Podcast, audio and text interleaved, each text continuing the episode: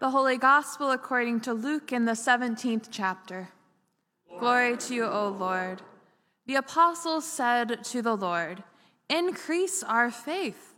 The Lord replied, If you had faith the size of a mustard seed, you could say to this mulberry tree, Be uprooted and planted in the sea, and it would obey you.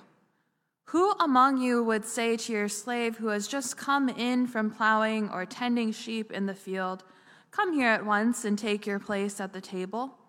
Would you not rather say to him, Prepare supper for me? Put on your apron and serve me while I eat and drink. Later you may eat and drink. Do you thank the slave for doing what was commanded? So you also, when you have done all that you were ordered to do, say, we are worthless slaves. We have done only what we ought to have done. The gospel of our Lord.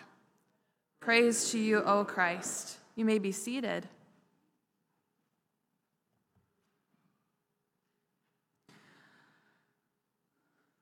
Oh, goodness. I, I hate to be up here again saying I, I wished for yet another easy gospel lesson and then got this one.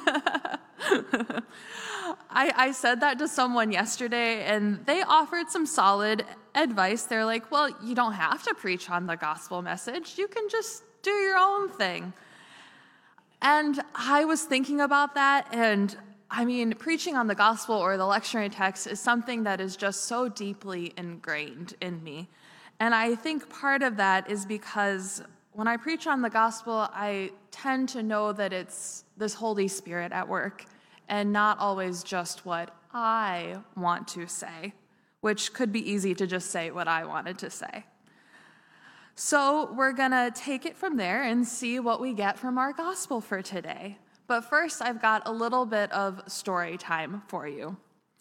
So this week, I spent a lot of time prepping for Sunday school, and that involved shopping to find a lot of very random things that were needed for the curriculum. And I went to a store which shall remain nameless to protect the identities of all those involved in this story. okay, so anyway, I get to the checkout line, and the checkout person was deeply curious about why I was buying all this random stuff. They would say things like, hmm, lots of craft supplies here, or wow, that's a lot of magnifying glasses. And I just said, Yep, mm hmm, it is. I was kind of tired at that point, and I just, I just wasn't in the mood to share why I was purchasing all these things and to get into the whole conversation. Well, he continued on, and at one point he holds up a bag of cotton balls and goes, Oh, I always forget that we have cotton balls here. I need to remember to buy them too. And I said, Oh, yeah? Mm hmm. Well, he took that as an invitation to tell me what he needed to use the cotton balls for. He said, Yeah, I'm missing a toenail, and I have to clean off my toe with the cotton balls. And I said, Oh, really? Huh, okay. Um, yeah. Well, I, I didn't really need to know that, um, but okay. I understand. Sometimes you're just in a place where you need to share something. And that would have been fine and would have understood if that's where it had ended. But it didn't end there. I had bought some other things too, one being a package of pumpkin spice cookies. And he gets to that and he pauses over the pumpkin spice cookies and just goes, Gross. and at that point, I thought in my head, uh uh-uh. uh no, sir you, you just got done telling me about your toenail and you're going to say that my cookies are gross. I was annoyed and a little indignant, and honestly, I was kind of angry at this point. So here's where we get to the entrance of our gospel lesson for today. Because Jesus in this gospel is addressing the disciples. And right off the bat, the first thing they do is complain. Increase our faith, they say to Jesus. And I just felt it in my bones when I read that that Jesus was also a little indignant. I imagine Jesus going, Excuse me? Increase your faith? What? How on God's green earth could you, the disciples, not have enough faith? I thought, how rude was it for them to be complaining to Jesus at this moment? When, first, they are the ones who have chosen to follow Jesus. They knew up front it wasn't going to be easy. And also, Jesus has been working so hard. He's been healing lots of people, casting out demons, teaching in communities and the synagogue about God's love and forgiveness and hope that is coming to everyone in the kingdom of God come near. And the disciples have just witnessed all of that.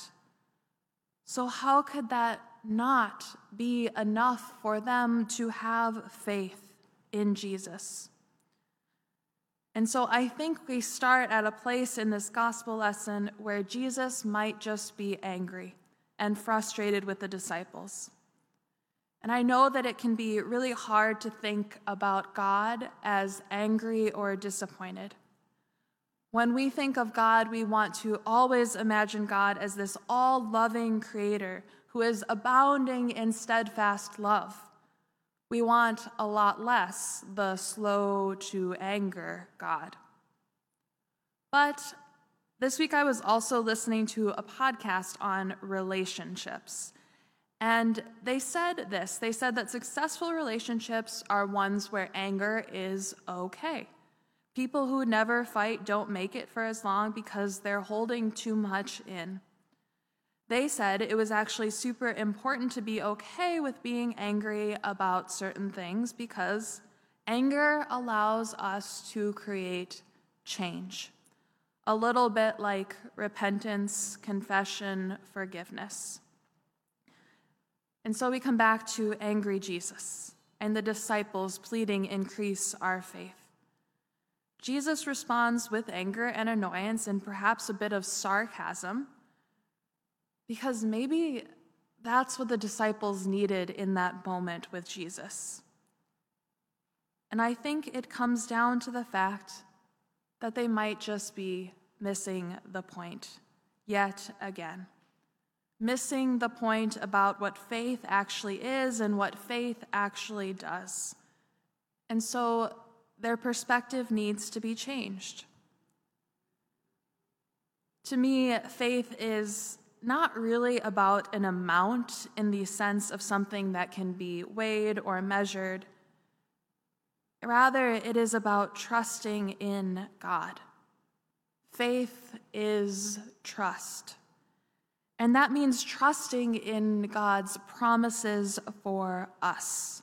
We're trusting in Jesus' desire for us to feel whole, for us to be healed, for us to be in relationships that are good with one another, for us to know love and life abundant, because those are all the things that Jesus did in his ministry. Those are the elements, the little building blocks of our faith. And so, in trusting God, we are entering into this relationship with God through Jesus.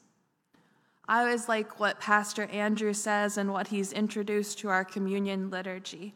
And when he says, Come whether you have much faith or only a little today, come whether you have been here often or whether it's your first time.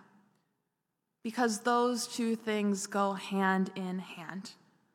Often we find that we can be in relationship with God and in the presence of God better when we're in relationship with God by taking the sacraments, communion, and baptism, hearing the word, worshiping with each other, and whether that be online or on the radio or here in person. Faith is trust. And to trust someone, you have to have a relationship with them. So now back to those disciples. The disciples have done pretty much nothing except for have a relationship with God through Jesus Christ.